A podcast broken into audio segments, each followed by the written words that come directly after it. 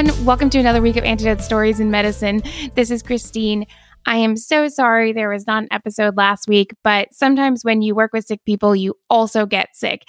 So, because there was no episode last week, and because I was not able to release this update about the giveaway for Dr. Howard's book, Cognitive Errors and Diagnostic Mistakes, I'm going to push the giveaway back a little bit. So now you can still enter until this Saturday, which is April 13th at midnight Eastern Standard Time. So so my clarification was that yes, you can enter from anywhere in the world.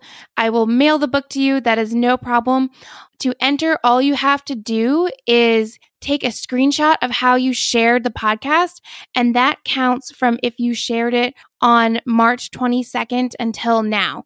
And any sharing on Facebook, any sharing on Reddit, on Instagram, Twitter, wherever. Just take a screenshot of it so that I can see that you did it. That way I can give you credit and then enter you in for the raffle because a lot of times I don't get notifications that you are sharing the podcast. So this will make it much easier. I will enter you. And that was the big update that I wanted to give you last week.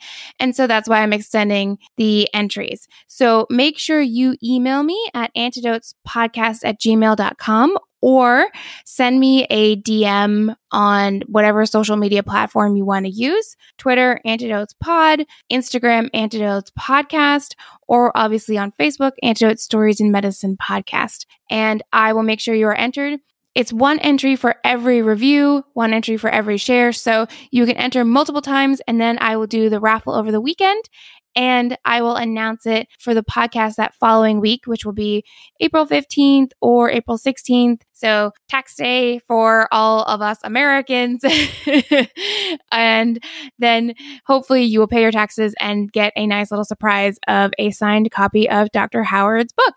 So, that is the little clarification. So, now there's a little bit more of a a time window to keep sharing. So I've already had some awesome reviews from Norway and Great Britain. It's so cool to have people listening from all around the world. And please, please, please keep sharing. And speaking of Great Britain, we are now going to be talking about a little bit of a different area of medicine, veterinary medicine.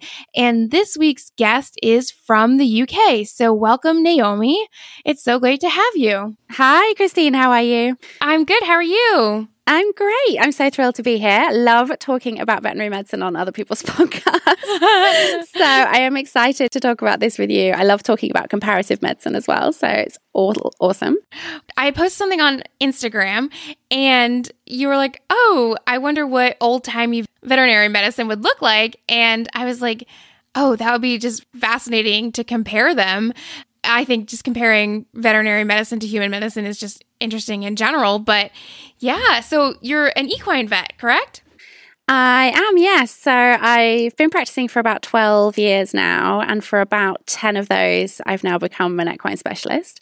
So um, I actually specialize in racehorses and competition horses, and my area of kind of normal day to day work uh, is to do with orthopedics and lameness. So I spend a lot of time watching horses trot up and down for me. um, and it's basically, uh, obviously, the, the, the, kind of puzzle with veterinary medicine is that they can't tell you where it hurts. So um, right. we then spend a lot of time doing diagnostics about what the problem is and how we can improve it in order to create the best performance for equine athletes, really. So that is how I spend my job. So I grew up riding horses. My mom had multiple horses all the time, and she was a dressage rider. Which, if oh, anyone is not, I mean, she wasn't very good at it. But if anyone does not know anything about horses, dressage riding is like kind of a ballet type of of riding. It's it's like watching paint dry if you're not into horseback riding, but it's very hard. And there was a lot of time with the vet being around going, okay, trot her up and down, see where we're going. You know, is she lame? Is she not lame? She had this Trakehner yeah. mare and then she had some um, Danish warm bloods for oh, cool years and years, but they're gorgeous. I love, I love riding. I miss it so much. That's it's just so expensive. I know, I know. That's the problem. That is definitely the problem. I haven't actually sat on a horse for about maybe like four or five years, I suppose. Now I'm much more likely to be found on a bike or a surfboard because it's a bit cheaper. Um, so they don't get lame as easily. No, you only get lame yourself.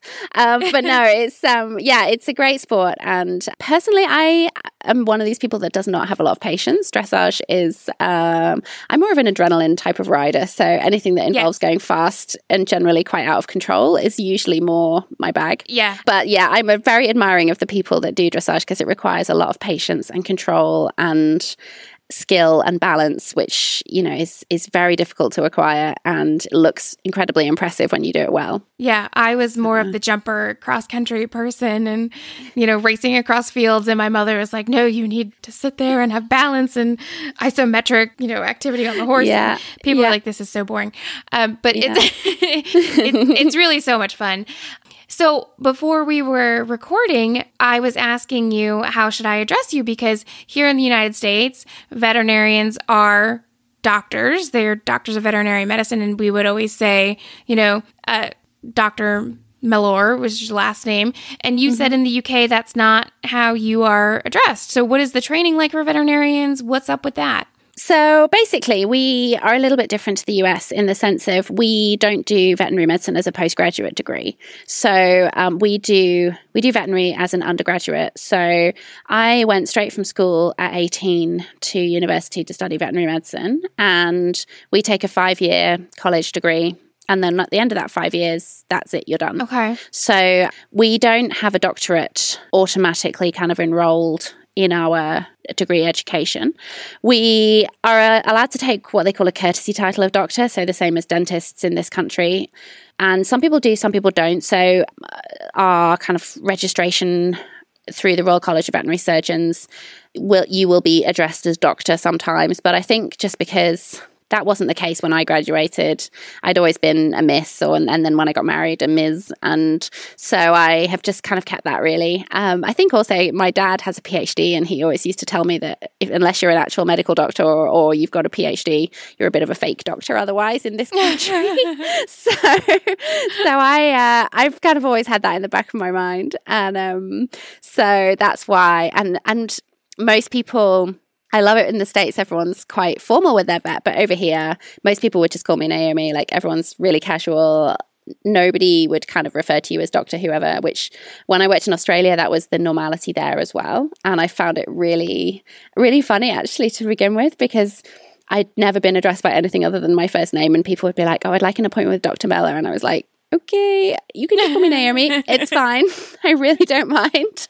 And yeah, so it's just something we've got used to. We're we're a little more casual, I think. So we would just, you know, call each other just by our first names as usual. So well, I think that's especially good when you're spending a lot of time out in a barn and a little bit of a dirtier profession and you know, it's a very casual profession, even though there's a lot of yeah. knowledge behind it. yeah, I mean, like I wear jeans. I wear jeans to work. You know, I'm not a kind of.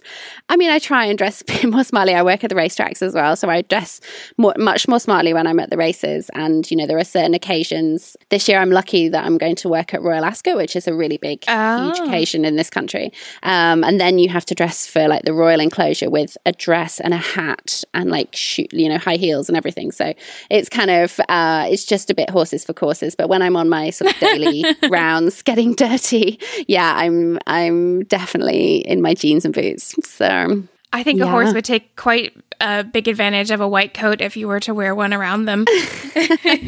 they would freak out. They actually, I think they don't really like it if you're wearing anything too bright. And actually, I don't think it's a great coincidence. Like, you know, people would wear a lot of kind of navy or green or black or whatever. Just we tend to I would just tend to wear t-shirt and jeans or whatever, you know, just it's nice and easy. So it's all good.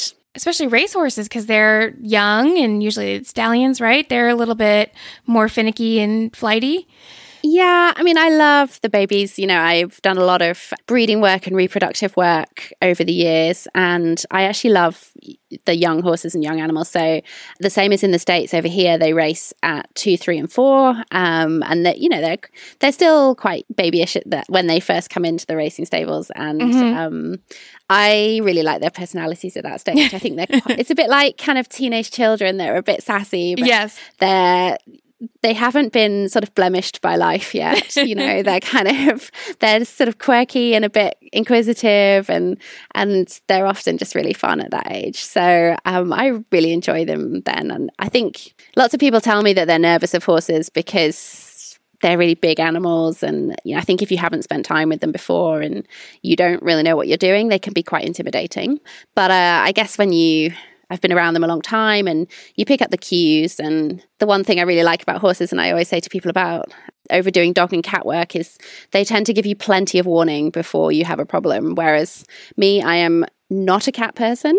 I would really freely say that to anybody. I love dogs. I am not a cat person.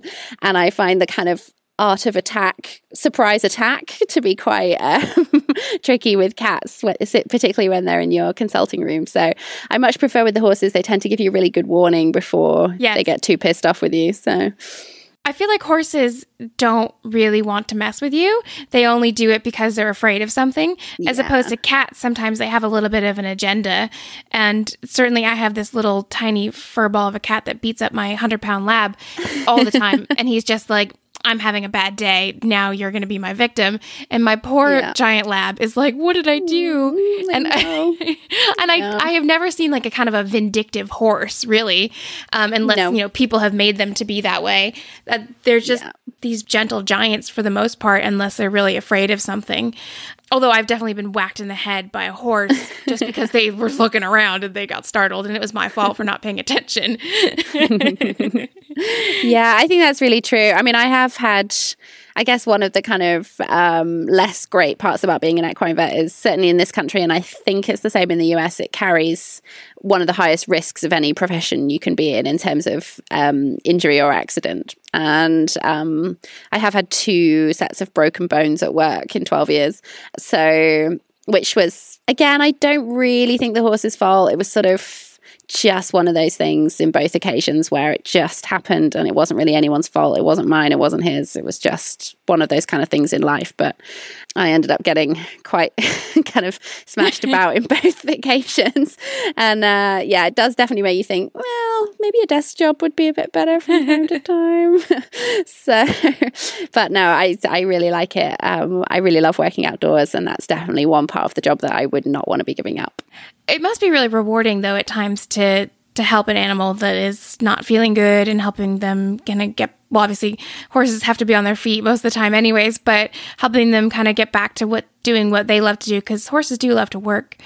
Yeah i mean i think that's one of the things about that i really do like about being a vet. It's a, probably a little bit similar to medicine and and you know lots of the kind of emt work is quite often the clients so we would say you know we refer to the owners as clients and the horses as patients.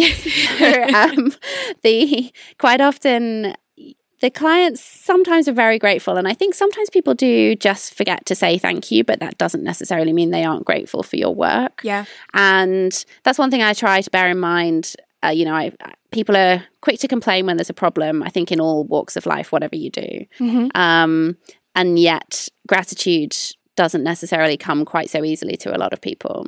But I I do draw a lot of pleasure from seeing animals back out and about again, you know. And I, to me, I think one of the things I enjoy about my job is when you solve a puzzle and then you work out how to how to deal with it. And yes. I think that's the kind of joy of diagnostics, whatever field you're in, really. Um, right. Yeah.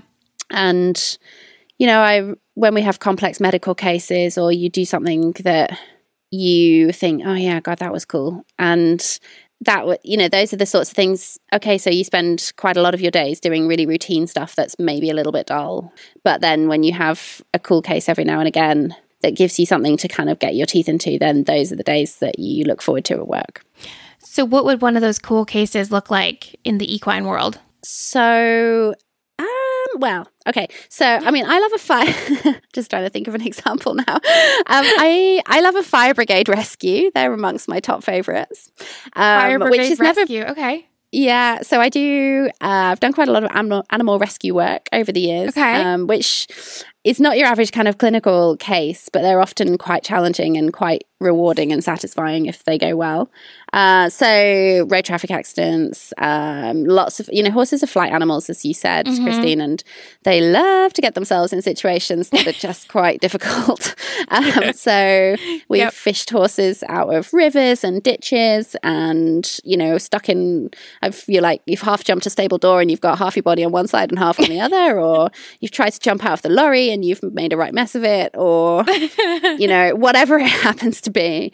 And I used to find those situations quite stressful because quite often the the fire service are amazing at what they do, but haven't necessarily always been very well. They're not very used to horses, or they find them quite scary, or they haven't had a lot of animal rescue training. And often it will involve field anesthesia or field sedation. So we'll often, we might do a general anesthetic in the field or whatever that may be. So those situations are all just quite interesting, and you have to think on your feet. You have to problem solve that. Yeah. You have to come up with ways of dealing with something that you might not have seen before quite quickly or and and the other thing I found was that certainly sometimes the fight you turn up and the fire brigade look at you and they expect you to lead and that's not a situation that you find yourself in as a vet awfully often. Mm. And so I think, well, you know, I know how to do my bit of the job, but, and you know how to do your bit, but now we need to kind of get this together and make a plan of how we're going to attack it. And those situations I find, I find really rewarding. Just more in terms of clinical cases, had a very interesting uh, cardiac case a couple of weeks ago. Um, the ho- uh, heart problems are pretty rare in horses because they have enormous organs. So their compensatory capacity is absolutely massive. Hmm. So they very, very rarely get liver failure or kidney failure or cardiac failure because until they're about 70% decompensating, you wouldn't see any clinical signs of disease. Really? And it's pretty rare for them to get to that point. They normally okay. die of something else first. So, but this was a horse that I'd been looking after for a long time, actually, and he was a very good, in fact, a dressage horse, actually, and a very good horse. And he'd had a cardiac murmur for quite a while, uh, which we'd kind of been sitting on, and he'd had an ECG and an echocardiogram, and uh, we do exercising ECGs as well. So we strap a, an ECG onto their chest, and then we ride them with that on uh, to see what the heart does at exercise. And he'd had all of that done, and and we had had a diagnosis of he had a mitral valve murmur, as far as I remember off the top of my head. Okay. And very quickly, for unknown reasons, started to go into cardiac failure. And I'd only auscultated him maybe two weeks beforehand, and everything had been pretty steady. And suddenly, he presented with a temperature, a heart rate of over 100, which at rest in a horse their heart rate should be a maximum of about 40. Really? So, yeah, their their resting heart rate's usually between 24 and 40. 24 for an animal that big? I don't know why that's Yes, they have a very low heart rate. Cuz their heart is massive. I mean, if you looked at their heart, it probably weighs um it might weigh 2 kilos. So what's that? About 5 pounds. Yeah. that heart might weigh. It's huge. And yeah, so he was presenting with a pyrexia of unknown origin and this massive heart rate and was what all a bit a fever in a horse? So what is a horse's normal temperature? Um, up to about thirty eight point five. Okay. I don't know. Do you work in Fahrenheit or centigrade? So we um, work in so thirty eight point five centigrade. It's about one hundred and one ish in Fahrenheit. Yeah, so one hundred one point three. Yeah. So, okay, yeah. so that's that's a fever in a human. So he's one hundred point four yeah. and above is a fever in a human. Okay, yeah. So they sit slightly higher, but yeah, he was he was sitting around uh, probably like 100 and somewhere between 103 and 104 oh. most of the time. Oh. And yeah, just started to decompensate and his and very rapidly went into cardiac failure and we lost him unfortunately. Oh. But you know, it was an interesting case because he'd basically had had um, a localized abscess in the foot, which is really, really common. I'm sure you know you yeah. probably had loads of those in your horses, and had developed a bacterial endocarditis secondarily. Ah, and okay.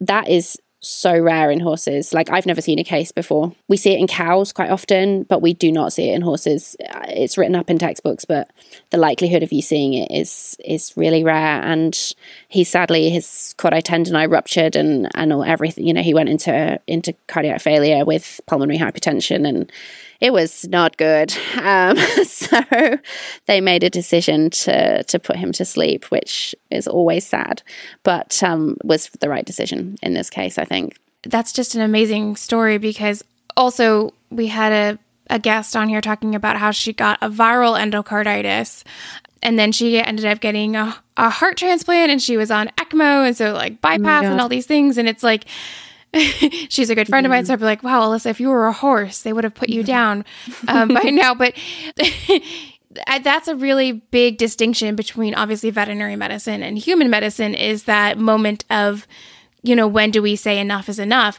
How, yeah, where, where do you guys kind of decide, you know, when is the end? Yeah. So this is one of the things I find really interesting about my job. And it's one of the discussions I have a lot with friends who are either medical or perhaps even legal because in Europe we have places uh, in Switzerland where it is legal for people to be euthanized. So there's a right, clinic right. that you can go to. So um, end of life care and and assisted dying is a hot topic in Europe at the moment. Mm-hmm. Um, and it's one of the things Here that too. I find really interesting. Yeah, that's yeah. It's, it's, I think it's there's a growing movement. It's probably the same in the US that yeah. people who um, feel that assisted, you know, legalizing assisted dying would be a good move. One of the things I find is that getting particularly a family and if you have various interested parties in any animal, be it a horse or a dog or whatever, getting people to agree about when the right time for an animal is is difficult enough and i think that one of the things i find really interesting about people who think that they would want to choose assisted dying for themselves is that you can make that decision while you are of sound mind and have capacity mm-hmm. but the mm-hmm. pressure placed on someone else to make that decision when you are not of sound mind or and or body right is extreme right we see that day in day out that the failure or the difficulty for owners to make the decision on behalf of an animal is massive and hard. And my personal feeling is, although I think actually, I you know, I joke frequently, and I, this is a joke, but I'm like, oh, I'm stashing some stuff away for myself for when I'm old, you know. Yeah. Um, yeah. But I think actually the reality of it is somebody has to give that injection, and somebody has to make the decision about when that's time. And making that call is very, very difficult. I think in animals, it sounds a bit cheesy to say it, but with experience, you know. And over the years, particularly if you get to know your clients, so uh, the lady with the the cardiac case has been a client of mine for eight years. I know her really well. She's kind of a friend, and so I I know her and her horses really really well, and so I can help her make a decision. And I would be quite blunt about when I thought the end was nigh and we're at the point at which we cannot do any more to help you yeah. or help him should i say and therefore if you don't choose euthanasia he's probably going to have an end or a death that is not as either as aesthetic or as kind and mm. i think when you put it to people that if you take this horse home and you choose to continue to allow him to live, you may well come down and find a dead horse in a stable or a horse having a massive heart attack in a field or whatever it may be. And that is distressing for people. Yeah. And I think the timing of when to make a decision is really difficult. I have left horses and other animals in situations where I felt that if I knew the client better, I would have pressed because I felt that the animal mm, was, I hesitate to use the word suffering, but yeah. I could have ended its I could have ended its pain at that point, but the client wasn't ready. Yeah. And that is a difficult balance to find sometimes because they are the ones that have to make the decision and you cannot force somebody. I mean, we can, you can, but it involves the police and in our case, the RSPCA.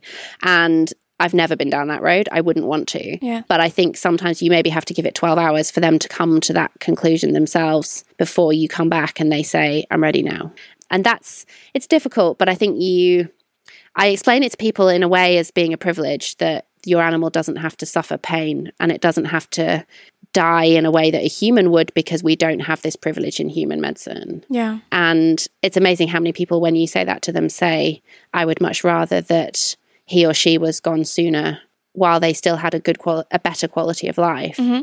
Knowing that they don't have to suffer, and by extension, the family don't either. Yeah. Which is difficult ethically when you think about it, but it's the way it is. You draw a lot of parallels to human medicine and the conversations that we as primary care providers have, especially when I'm recommending to a patient and their family, particularly family of the elderly, to think about hospice. Mm. Sometimes they're just really not ready. And I'm saying, I think, you know, it's futile to be pursuing a lot of these treatments and interventions. And I'm really suggesting hospice, and they're just really not hearing me. You know, it's not necessarily physician assisted suicide uh, or or dying, but it's hospice is kind of like that next step and and mm-hmm. a lot of people are just not listening to it there are certain patients where you know i've had better relationships with where i can be much more blunt with them others they just you know are not listening but it's at the same time it's it's out of compassion and understanding the clinical picture a little bit mm-hmm. better once you've been doing it for a little while but i yeah. think we have a lot to learn from that, but it's also a very different world. Mm. It's it's interesting how there's parallels and then it's, also not. it's really interesting, and I think just what you were saying about being blunt. I think I have become more frank as I've got older. Yes, and in the early days, I would have moved heaven and earth to try and keep keep animals alive for as long as possible, and now I don't necessarily always think that's a good thing. And, you know, I personally, and again, this is a very personal point of view, I am slightly opposed to some of the really uh, extreme surgeries and operations that are carried out, particularly in dogs and cats. We we don't really do them in horses, but mainly involving transplants and use of implant limbs and things like that. Because for me, and again, as I say, this is a very personal opinion, I don't think that in an animal that is that cannot consent, the level of pain mm. that goes with those surgeries sometimes uh, and the level of complications that can be associated with them, for me, that is unjustified in some cases and some procedures. And again, I think there are different vets hold different opinions about those sorts of things. Maybe other people would disagree with me, but I think that sometimes in an animal that cannot provide its own consent, I think some procedures are done for the sake of the client, not for the sake of the animal. And I think that's an important distinction to make. I think that's a very interesting point because I think we see that in places like pediatrics mm. or sometimes in geriatrics where there's again like hospice or end of life care where someone's being, you know, decisions are being made for someone else. Yeah. Who is this care being done for? Is it really being done for the patient or is it being done, you know, for someone else's you know, internal struggle or the relationship that they have with that person, even though it's mm. not really benefiting the the intended recipient. Mm. Yeah. Yeah. And it's it's funny how one of the things that comes up time and again that I've talked about a little bit on my own podcast with in terms of compassion fatigue is that it's amazing how often we have people's own experiences or experiences of the medical profession or the death of a loved one as a human that impacts on their decision making about their animal. Mm. And I find that an incredibly interesting psychological thing as well in terms of humans and you know the I've spoken previously about the fact that clients will lean on you as a professional who is uninvolved in their life but is a listening ear. And i'm sure you probably find this all the time. Yeah i've yeah. been to people and said how is bertie today? or whatever it's called. And they say oh he's fine but i've got cancer or he's fine or but my husband's having an affair or oh he's fine but my kid's doing really badly in school or whatever it happens to be. And suddenly you're like, oh God, here we go. And, you know, but there's often so many other things that are wrapped up around the decisions they make about their animals. And one of the things that is, I know that you have a lot of black humor on your podcast, probably appreciate this, but we talk about the Christmas clear out because you would not believe how many euthanasias we do before Christmas. Really? And, yep. and subsequently, immediately post Christmas when people want to give them quotes one last Christmas and and then they decide they want it they've had enough. And unbelievable. Like the the so, amount of animals we put down in December is so many more than the rest of the year. So ex- okay explain this. So they they put you they put them down before Christmas because they're either expensive, I'm guessing, or and then after Christmas because it's they had their Christmas and they opened their presents. The horses did, and now they're good to go. Is that the reasoning? Yeah, I think sometimes with with dogs, it's Oh. Oh God, the family's coming. Everyone's coming around for Christmas. Oh, we can't put Sparky down until Grandma sees him. Either that or, oh my God, Grandma's coming and Sparky shits everywhere or whatever it happens to be. You know, we've been putting up with this for a while, but it's probably time. Mm. And it's the horses, you know, they often, when it gets cold, they lose a bit of condition in wintertime. Yeah, yeah. Trekking out to see them at Christmas yeah. Um, so, and I'm not criticizing that at all because, but it's just, uh, it's, it's definitely the way it happens. And in my very dark humor, I am now imagining like, the medical profession with Christmas clear out of grandma before Christmas, and that's so a terrible, terrible joke. And I am not recommending that at all, but it's like, oh, she's getting a little up there. We had one less Christmas with her. Yep. that is a joke, Wait. and I am not recommending that at all. I'm just saying. I know, I know, I know, but we do. And we also have, we sometimes have Friday clear out as well. So, like, if you have, this is more in small animal, but like, you know, it was, there would be times when people were like, it's five o'clock on Friday, you've got to kill it or refer it you know it's so you know it's which again is like it's just total humor and obviously we do everything for our patients blah blah blah. But um yes those are the kinds of times when you're absolutely shattered and you've got 20 inpatients and you're thinking oh my god. So yes there are it's it's definitely there's a, there's a degree of you know, veterinary conversation exactly the same in the medical profession, which always is so funny. Like if you hear a bunch of vets in a restaurant talking about rectal exams, that's like totally normal. Oh yeah, yeah. So yeah, it's pretty similar. You need the humor. I know you do. And my worst one is you. Well, I used to do. Well, I used to do a lot of breeding work, so which involves uh, spending a lot of time with your arm up a mare's backside, mm. and um, the worst one is then when you're in the supermarket aisle and you think, oh, I wash my hands, but I can smell myself. Why? And there's always the bit up the back of your triceps. There's always shit there. and it's like a really hard place to wash that you always miss because you can't see it. And it's that moment when you're like, oh, yes, definitely. I can smell myself. This is really nice. so, so yeah. uh, speaking of breeding horses, so my mom is a very eccentric lady and she had a, a stallion then she bred him for a little bit and she decided in her world of being a loving mother, this is how she defined it that, oh, it's your birthday, your 16th birthday. I'm going to take you out of school early and we're going to go see the stallion get collected. And oh my God. and you're laughing. Um, explain to people what a stallion getting collected looks like. okay.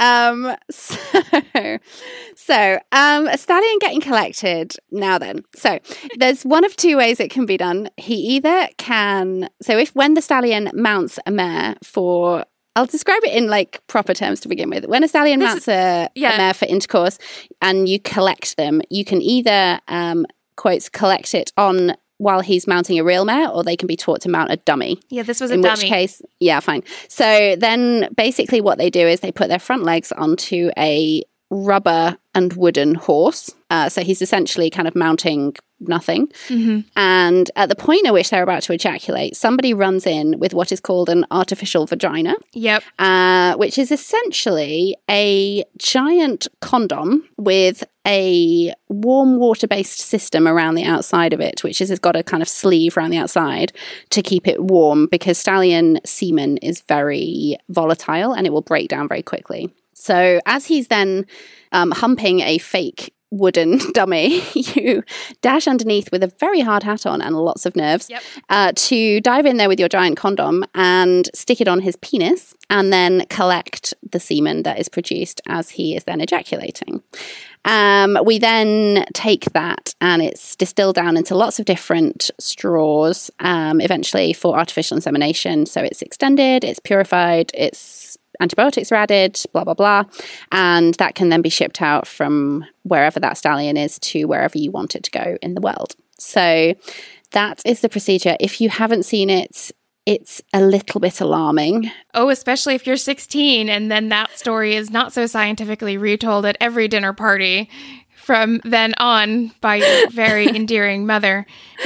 um, yes, it's um, the point at which you then have to dash under the front legs of a rearing stallion that's mounting something that's not an actual horse. It's probably good it's not an actual horse because then you've got the back legs of another horse involved. In yeah, that is like, what is up with this? Yeah. Yeah. So, um, so in so I work mainly on the thoroughbreds. So in racing thoroughbreds, you're not allowed to use artificial insemination. Really? Um, it must all be done by what they call natural cover, which is one bonk, one baby, is what we call it in the UK. Um, so basically, it just means that it stops one stallion having too many progeny all over the world, um, which is not the same as show jumping, dressage, polo, etc., etc., where they can use um, pretty much any kind of artificial breeding techniques. Uh, so they have now cloned polo ponies in Argentina oh. and they have that's been a successful breeding technique over there but we certainly in racing it's it all has to be done with an actual visit which means that we then fly we fly the horses around the world to go and actually meet one another so that's a whole other industry in its own right of they transporting have horses One up to Tinder, I am guessing. they have one upped tinder Yeah. it's not just it's not a quick quick swipe on a friday night You know, No. lots of preparation involved so yes so they transport the stallions between the northern and southern hemispheres so they will usually stand in either America, Ireland, France, or Great Britain. And then in the winter time, they might go to New Zealand, Australia, South Africa, maybe South America sometimes. So they're only breeding when the weather is warm wherever you are. So currently it is just the beginning of the breeding season in the UK and Europe and where you guys are. And once it comes to kind of August, September, they start the breeding season in Australia then. So there you go. yeah. I would can imagine that was quite an eye opening experience for you, Christine. I do not envy you. and yet I still pursued a career in medicine. I think my sister, who is in more of the business marketing side, would have probably passed out. But Mm. I was like, wow, that little vet that is running under there, that is a that is a ballsy little man. No pun intended. Um, well, at least it wasn't a dog. So, Yes. yeah. I don't even want to know. yes, yes. Let's say, let's just say it's done manually. Oh yeah. Um, okay. okay. So yes, that one uh, not my cup of tea personally, but anyway, there we go. There's so many things that most people in their life will never have even thought about. That's not how fertility specialists do it with humans. Really? Oh, there's a niche there somewhere, I'm sure. you know what? You know what? I I'm not. I won't speak to that. I'm not a fertility specialist, so I won't know. Um, Yeah. So- you can't really give the dog a pot and tell them to go to the toilet. So yeah, yeah. yeah. There's some magazines in there. Uh, so any more any good uh any like good heartwarming horse stories of uh, cases that went really well Oh, yeah, loads. Um, so it's always good when we have. I'm just trying to think of some others. Yeah, I mean, I- think I guess one of the commonest injuries we deal with, uh, particularly on the racetrack, is uh, fractures. So we deal with a lot of stress fractures. So same as in human athletes as well, and often they'll be kind of we just uh, just pin them standing. So we do them under standing local anaesthetic for horses because general anaesthesia is inherently risky if you're a horse the quoted death rate under general anesthesia for horses is one in a hundred, which is not Wow. true these days. But the last study that was done on this was in the early 2000s. So is it because their heart rate is so slow or because they have to stay i know horses have to like sleep standing up is it yeah, So there's the, the, there's a few main issues with anesthesia. The main one is particularly you have to put them on their backs. The weight of their organs is so massive that Right. it reduces their venous return massively. Like pregnant ladies. So they tend to, yes, yes, very similar. Um, so they tend to become, uh, you know, reasonably hypoxic and a bit hypercapnic, and their their arterial gases tend to get a bit funky. So they generally are quite poor for long anesthetics, and then. We use ketamine anesthesia in horses still, um, which is the best, you know, in, in combination with lots of other things and but still they can have some quite interesting recoveries and recovering a 500 kilogram animal which is generally a flight animal and likes to try and get up as quickly as it can and run around just means that sometimes they have accidents in recovery Mhm. so, touchwood, I did a lot of anesthesia for a while. I spent a year ish doing working as an anaesthetist, and I had one horse in that time that fractured a leg in recovery, which was quite an unpleasant experience Aw. but mainly they just yeah they they just can do whatever i mean the clinic i used to work at we had, they had had a thousand anesthetics without a death so you know the, the rates are much better than quoted but still it's like so much higher than what would be acceptable in human medicine Yeah. obviously Yeah. um, so we try and do things uh, understanding anesthesia increasingly with just with just uh, sedation so horses sedate very well. So we do a lot of things understanding sedative. And um, most of the kind of head surgeries we do or dental surgery or back surgery you know lots of breeding reproductive surgeries are all done standing. And now fractures would be routine uncomplicated fractures would be probably routinely fixed standing by a lot of clinics. It's surgeon preference, but quite a lot of them will now do standing surgery. So, yeah, so obviously, when they then rehab and come back to the track, you know, when you've brought one of those back, that's always a good feeling when they ship out and they don't look great, but they come back and, and they can keep going and, and off you go again. You know, those are always those are always good.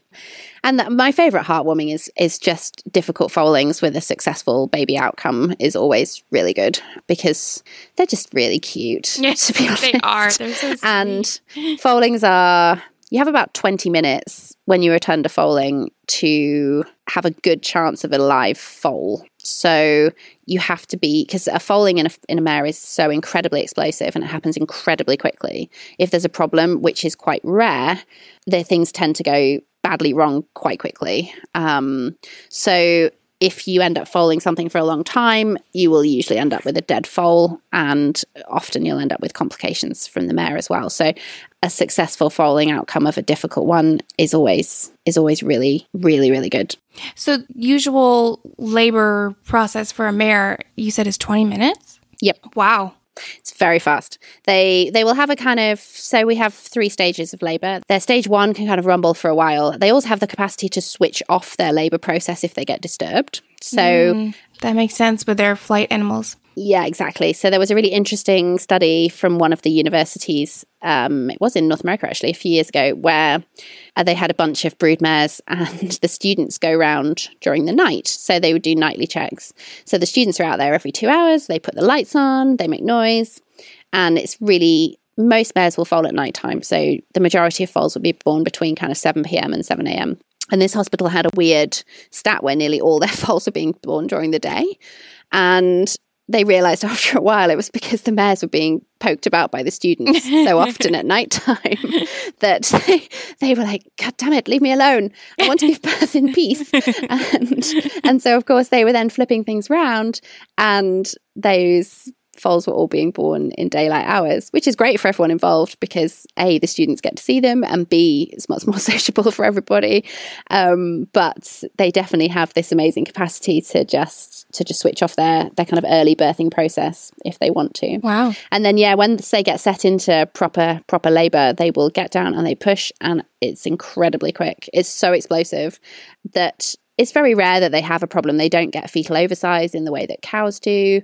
Fe- and they fetal oversized, you mean like a large Large foal. Large calf for a small cow is very common in cows. So you'll often get what we call hip lock. So they get stuck at the hips um, when they're coming out because they come out, if you imagine a foal or a calf, they come out front feet plus head first. So they kind of like you would be doing a dive off a diving board, is the only way I can describe it.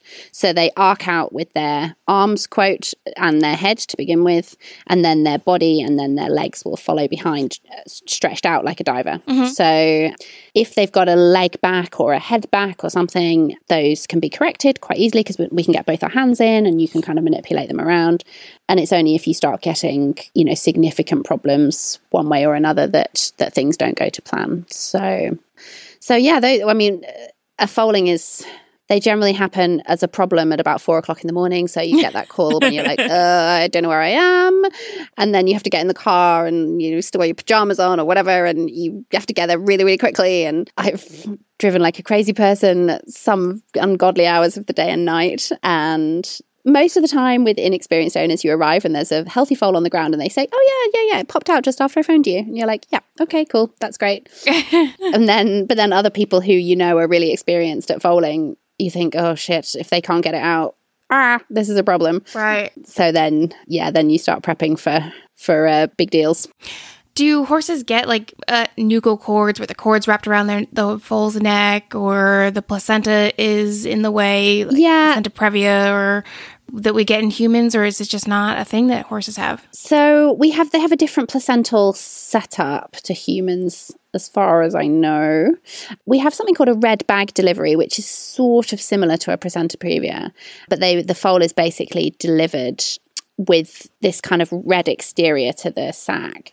And, you know, good stockmen would know that you immediately need to slash that and get the foal out of it because otherwise they will become rapidly hypoxic. Mm-hmm. But yes, they they can do. I mean, often because the foals have got such long limbs, mm. they will often kind of naturally they should naturally sort of break out of their their sac as they come out anyway. Hmm. In which case they tend to be able to breathe okay. And you have to kind of bear in mind that humans have a a nine month gestation period. Horses have an 11 month gestation period, but they're a lot, lot bigger when they're born.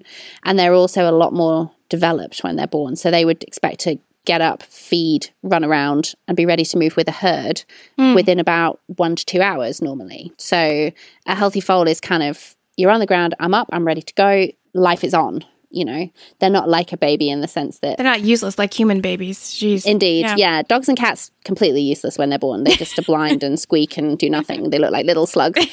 But foals are just like I'm ready formed. I'm fully formed. I'm ready to go. Let me at life, and they will get up and they will go, and that's how they're born. So it all just happens really, really fast, basically. So they seem to be quite well adapted. That a lot of the problems we get in humans don't seem to be too much of a problem for them, or they can kind of self correct, or they somehow seem to get through them okay. You know, it's only if they have mainly malpositionings that are a problem. So if they're coming the wrong way around, it's a problem. If they're coming upside down, that's a big problem. You know, those things have to be manually corrected. Do you ever do a cesarean on a horse? Yeah, yeah, yeah, yeah, we do. Yeah. Oh, okay. The big hospitals, so in Newmarket, which is near where I live, um, where they do a lot of breeding work, they would do those quite routinely. Or what the other thing we will do is is an assist what we call an assisted delivery, which is basically where you would anaesthetize the mare and you it sounds kind of a bit awful to say it, but you you hang their back legs so that their head is downwards, so the foal will drop back down into the abdomen, which allows you to then manipulate its position internally and a bit like asking a woman to raise her legs so that Uh-huh. you could you can um, manipulate a delivery and then once you've kind of got them in the right place inside then you can safely deliver them after that. And that will work quite often if you've got a malpositioning that is not too bad but just needs a little bit more help. But it's absolutely exhausting work. I think even you know there's not many things as a girl i find that a man is better at me at. Like i'm a massive feminist and i don't really believe in that. Um, but it's physically so demanding. But you'll hanging a pregnant mare upside down, yeah, I can imagine that would be very. Well, yeah, no, we hang them from a winch, but just the actual foaling is, Yeah. you know, the, the, having your arms inside something and trying to manipulate something at shoulder height that's quite heavy is it's really tough. And even the boys find it very tough. You know, we'll often work in shifts and, you know, you'll go for kind of five or 10 minutes and then let someone else have a go because it's just physically really exhausting. Wow. That's awesome. I mean, these are just great stories. It's so it's just so fascinating to hear about something that is so closely related, but also worlds apart from what I do. Like I know all the terms, but they're totally different. Like a heart rate yeah. of twenty four. That's weird. it's a big I animal. Know. I know. Well, I listened to a friend asked me to listen to their heart recently, and I put my stethoscope on, and I was like, "Oh my god, it's really fast!" And then Are I was like, dying? "No, that's that's probably normal. It's fine. I think you're fine." So, no, you your don't have is, a murmur. Your heart is tiny. yeah, exactly. And the horses' hearts are so loud when you listen to them as well because they just beat really like like really strongly. And um, so then, yeah, it's just really funny when you go and listen to something else afterwards. But no, it's good. It's good. It's good. No, it, has been a great career, and um, I was very lucky actually. Some of my I haven't even told you any of my craziest stories yet, but some of my best ones come from the very first job I had, which was I went to work overseas for a charity, and I turned up to this island in the South Pacific, which was an amazing place. If you imagine like your best tropical paradise, that's it. Mm-hmm. And I worked for a clinic there. Um, and I had thought that I was going to be supervised by somebody, but when I arrived, it turned out that I was actually the only vet there for a little while. Oh. And there was no other vets for 3,000 miles. That's fun. And then another girl turned up from London who was also new was also newly graduated and you know was basically the blind leading the blind. Neither of us really knew anything about clinical practice because we'd just come out of college and we had all this theoretical knowledge but no like practical experience at all. Yeah. And they were like yeah just just crack on you know? So we were like okay. Um you know surgery well we'll have a go you know? And it was kind of if you don't do it no one else will do it because there is no other, there's no one else to do it really. Yeah. And our X-ray machine was a, I mean, so old, so old. It was a, it used to spontaneously self-expose, and um, we then had to ship the plates on the back of our motorbike to the local hospital, which was only open between 10 a.m. and 4 p.m., and pay the radiologists to expose to develop our X-rays for us in their machine. So we used to kind of tool off with the X-ray plates under one arm on the motorbike, like up the hill to the hospital which was just crazy.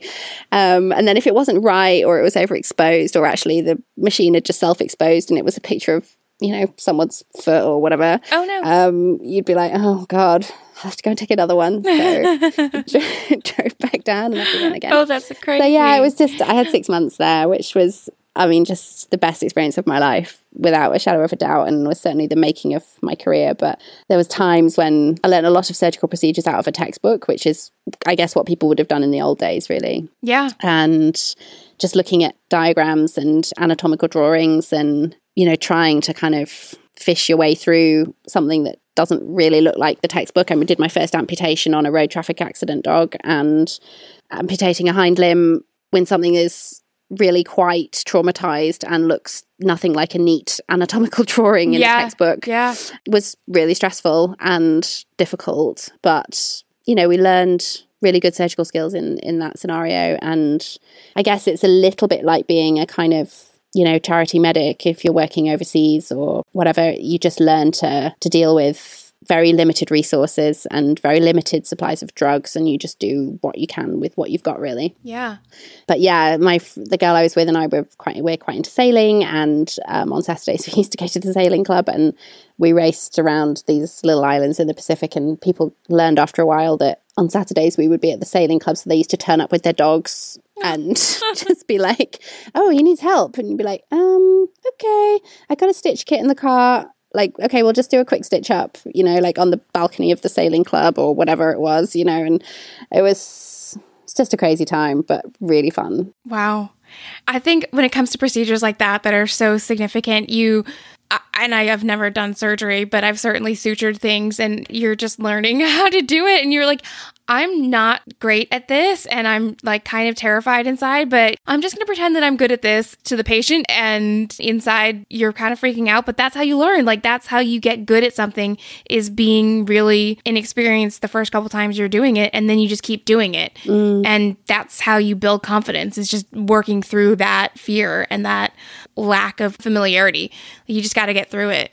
Definitely. And I think it's something that it's sort of a it conditions your own personality to Oh, definitely. because definitely.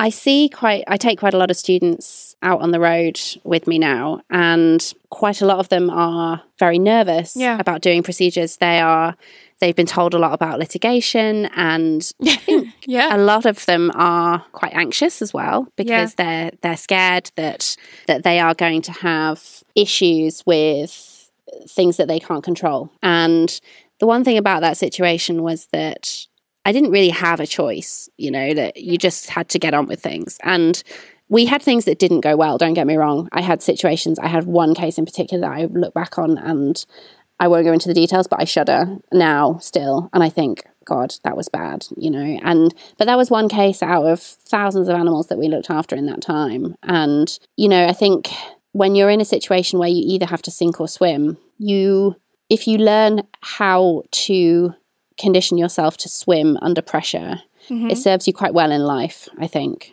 personally.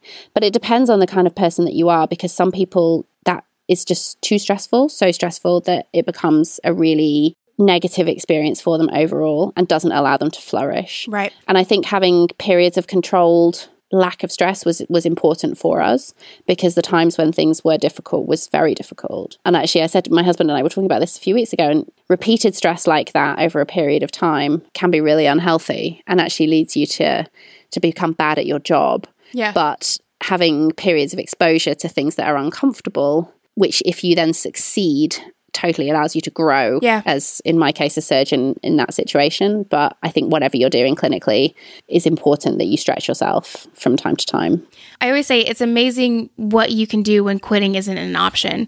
Mm. And then you get this this confidence of, you know what? It's okay to be wrong sometimes. I mean, sometimes you can you can be really really wrong. And I was listening to your podcast about the surgeon and she says you can't be afraid of failure. You know, there's little failures and there's big failures and and it was so true that yeah, sometimes you're going to fail at things, but you have to what do you do with that failure? And mm. it's not always going to fail. Like but sometimes you just don't have a choice. Like there's no one else to ask. Someone's might be bleeding in front of you. You know, you need to be the one to s- suture up whatever this wound is. And yeah, you're not the best person to do this, but you're the only person to do this. Mm. So so what? you got to do it. Mm-hmm. And now you learned, and now you know how you respond in these situations. And just staying calm and knowing that you can find the answer, even though you didn't have it 10 minutes ago, like having that confidence in yourself, it totally changes who you are as a person, or at least it does for me. I mean, other people would go, Nope, I don't want to do this job. I hate this job. yeah no definitely but but i think also the other thing i've sort of learned over time is that it's easy for other people with hindsight to criticize your decision making Oh, in yeah. situations like that yeah. And I've certainly had situations at work where maybe I haven't made the best decision, either clinically or emotionally or in terms of managing a client or whatever it happens to be. But at the same time, I now, my mom has this thing of, you can't have regrets because you made a decision and you thought that was the best decision that you made at the time. Right. And whatever that happens to be, you did what you thought was best.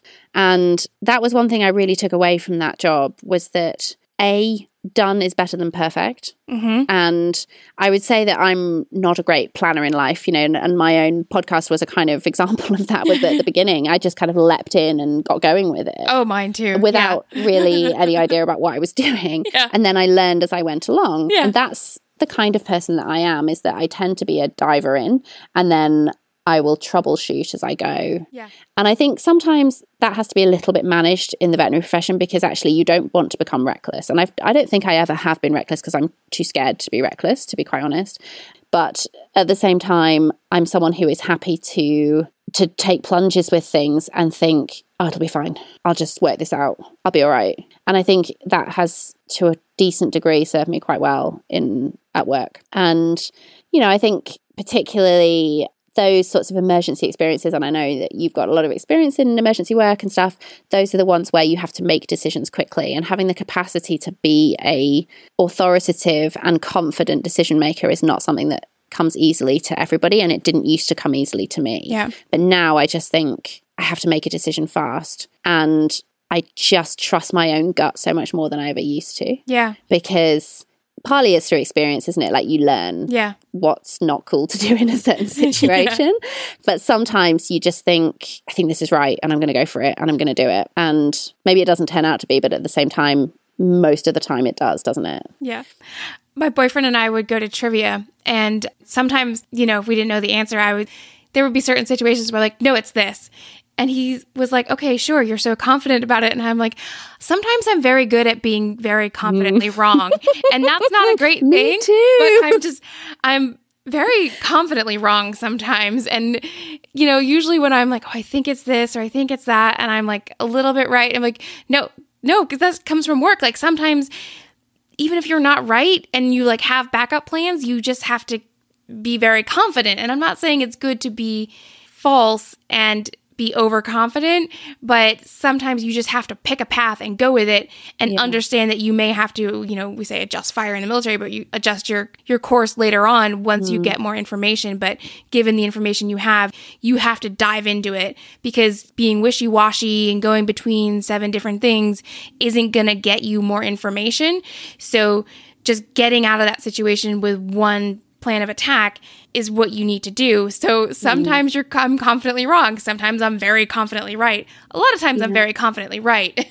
it's funny because actually just i'm exactly the same and um, it's one of the things that i think i have developed at work because horse owners are uh, majority women. And there is there's a real thing about kind of male equine vets that they come out of college and they always just seem to be really confident. And i think a lot of the girls are probably clinically a little bit more skilled with a little bit more knowledge. I'm making like sweeping generalizations here because but but we so often see it that these guys are they're often very good looking they're often really smooth and they just seem to fly through and all these women owners love them because you know they just have all the chat and whatever.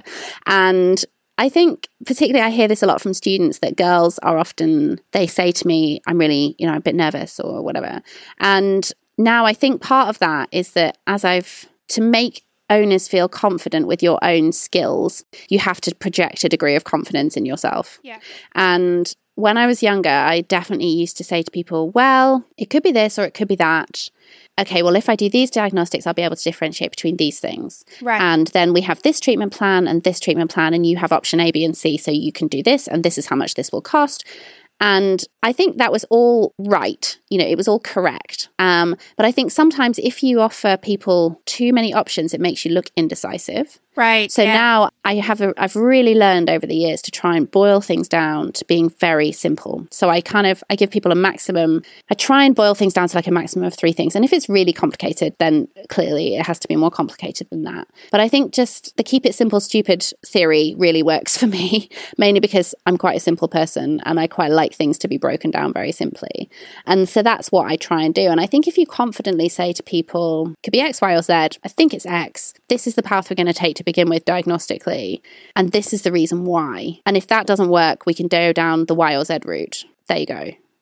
And I think that has is something that I've kind of learned communicatively seems to make people more receptive because I genuinely think that owners and in your case patients, if they're given too much information, they just switch off and they don't listen to you right. and people don't take on board what you're saying. So it pays to say a little bit less and to say it very clearly than it does to give them a half an hour lecture about possible diagnoses and possible treatment plans. Yeah. You know, Yeah, I've learned do you that- find that as well? Yes, definitely. Because, you know, I, obviously I overanalyze everything and I'm like, oh, what are the Oh, yeah. seven million differentials for this one thing? And you realize me understanding every single little thing it could be actually comes off as me sounding very unsure of myself, even though I'm mm. being very thorough.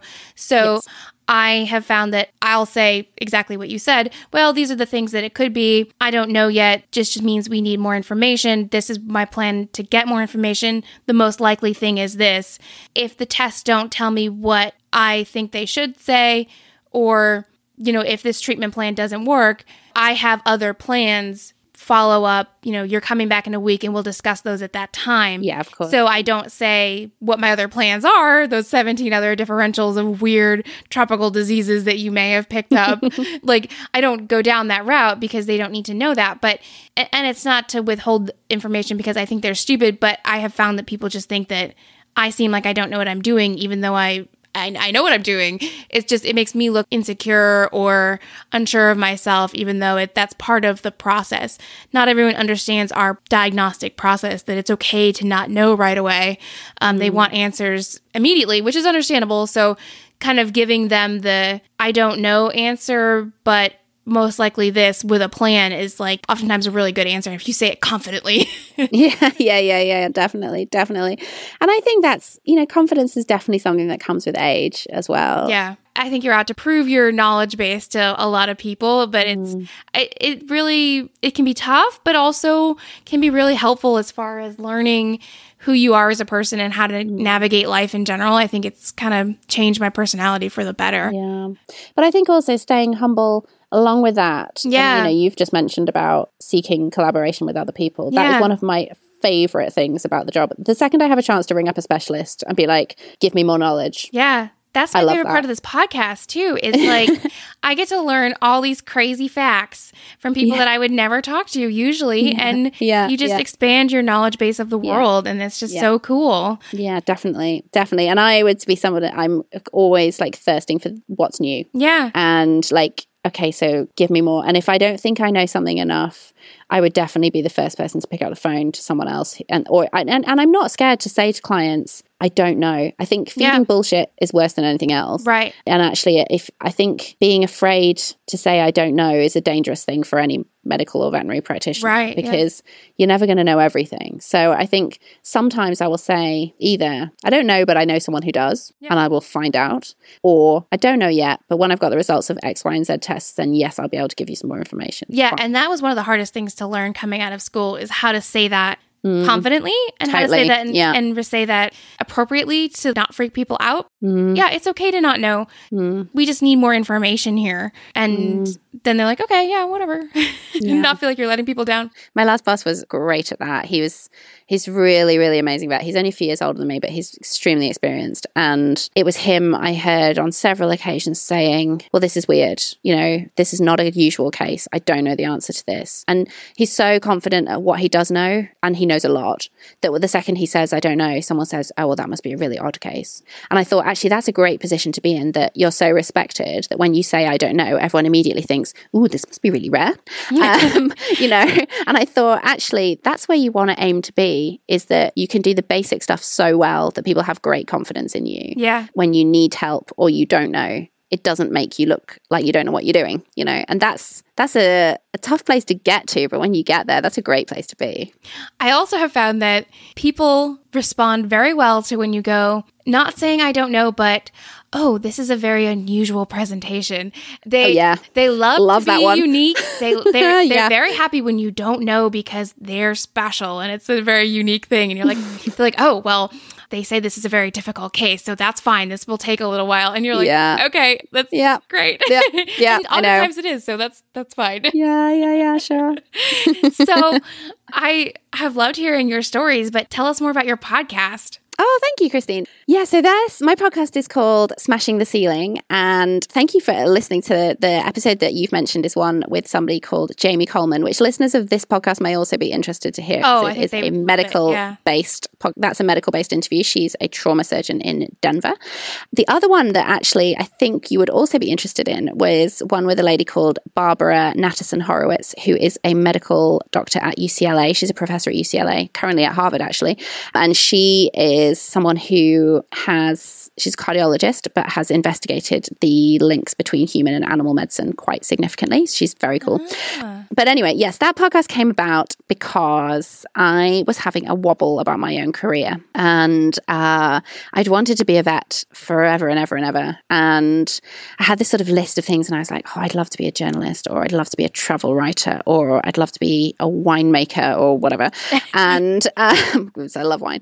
And I just was like, how do you get into these jobs? Like, how do you learn how to be these things if they seem, because they just seemed really difficult. And the long, the short version of the long story is that I decided not to quit veterinary in the end. And I have tweaked my career, I guess you would call it. So I now have kind of three different jobs um, that I run alongside one another. But what I did do then was start talking to other women about how they got into unusual and interesting careers. And what I wanted to do was make a podcast, which is a series of interviews uh, with women who do things a little bit differently. So the the kind of tagline of the podcast is inspiring women with interesting careers. So it's kind of anyone who does something weird or quirky or unusual, or if they've had a bit of a, an unlikely career path. And they basically talk to me about what they've done in their career, how they got there. So we talk a lot about like how their failures have contributed to what they've done, or how the people who've mentored them have helped them in their career, or what motivates them at work, and all those kind of things. So it's really wide ranging. Some women have been the, the first to do what they've done, some of them have just taken a kind of wiggly career road, but all of them have sort of walked the road less traveled a little bit. And that is the USP of the podcast. So, yeah, you can find us on iTunes if you just search for Smashing the Ceiling or wherever else you find your podcasts. And if anyone would like to give me any guest suggestions, I'm always keen to speak to new people. I've recently had a storm chaser who was very cool. And this week's one was with a clinical psychologist who specializes in people with psychosis, which was also really interesting. So it's quite varied. There's some kind of wild and wackies and some which are just a bit cool. So, yeah, that's the kind of plug for my podcast. Thanks, Christine. yeah, of course. It was so interesting. I was listening to it on the way to doing a call this morning, and I was listening just the way that she was talking about balancing life and this amazing career, but also having kids, which, of course, if you're anyone that works in medicine and you're like, I want to go to all these schools and do all this stuff, and how do you like have kids and do that? And I don't have kids, but that's always something that's just in the back of your mind. Mm, and she talked definitely. about it, and it was just super motivating and how she does what she does. And, yeah. and I was just like all amped up, and I was like, yeah, this is great. So I think anyone that obviously I'm I'm definitely a feminist, and anyone that listens to this podcast would would definitely love listening to all the different stories on your podcast. So yeah. check uh, smashing the ceiling out on iTunes. Yeah. So thank you. Yeah. So thank you so much for taking the time on your Sunday to talk to me. Oh my gosh, no problem at all. Well, it's been such a pleasure. I am. Um, I've had such a joy listening, uh, like chatting with you, and I love listening to your podcast as well. So yeah, it's um, you're doing great work. I really, really enjoy it. Thank you. You too. All right. Thank you so much to Naomi again for being on. And don't forget about our raffle for Dr. Howard's book that's ending this Saturday, April 13th. Make sure you are sending me screenshots that you are sharing it so you get entered. And if you want to reach out to me on social media, it's Antidote Stories in Medicine Podcast on Facebook. There's that great Facebook group. Also, there is Instagram, Antidotes Podcast.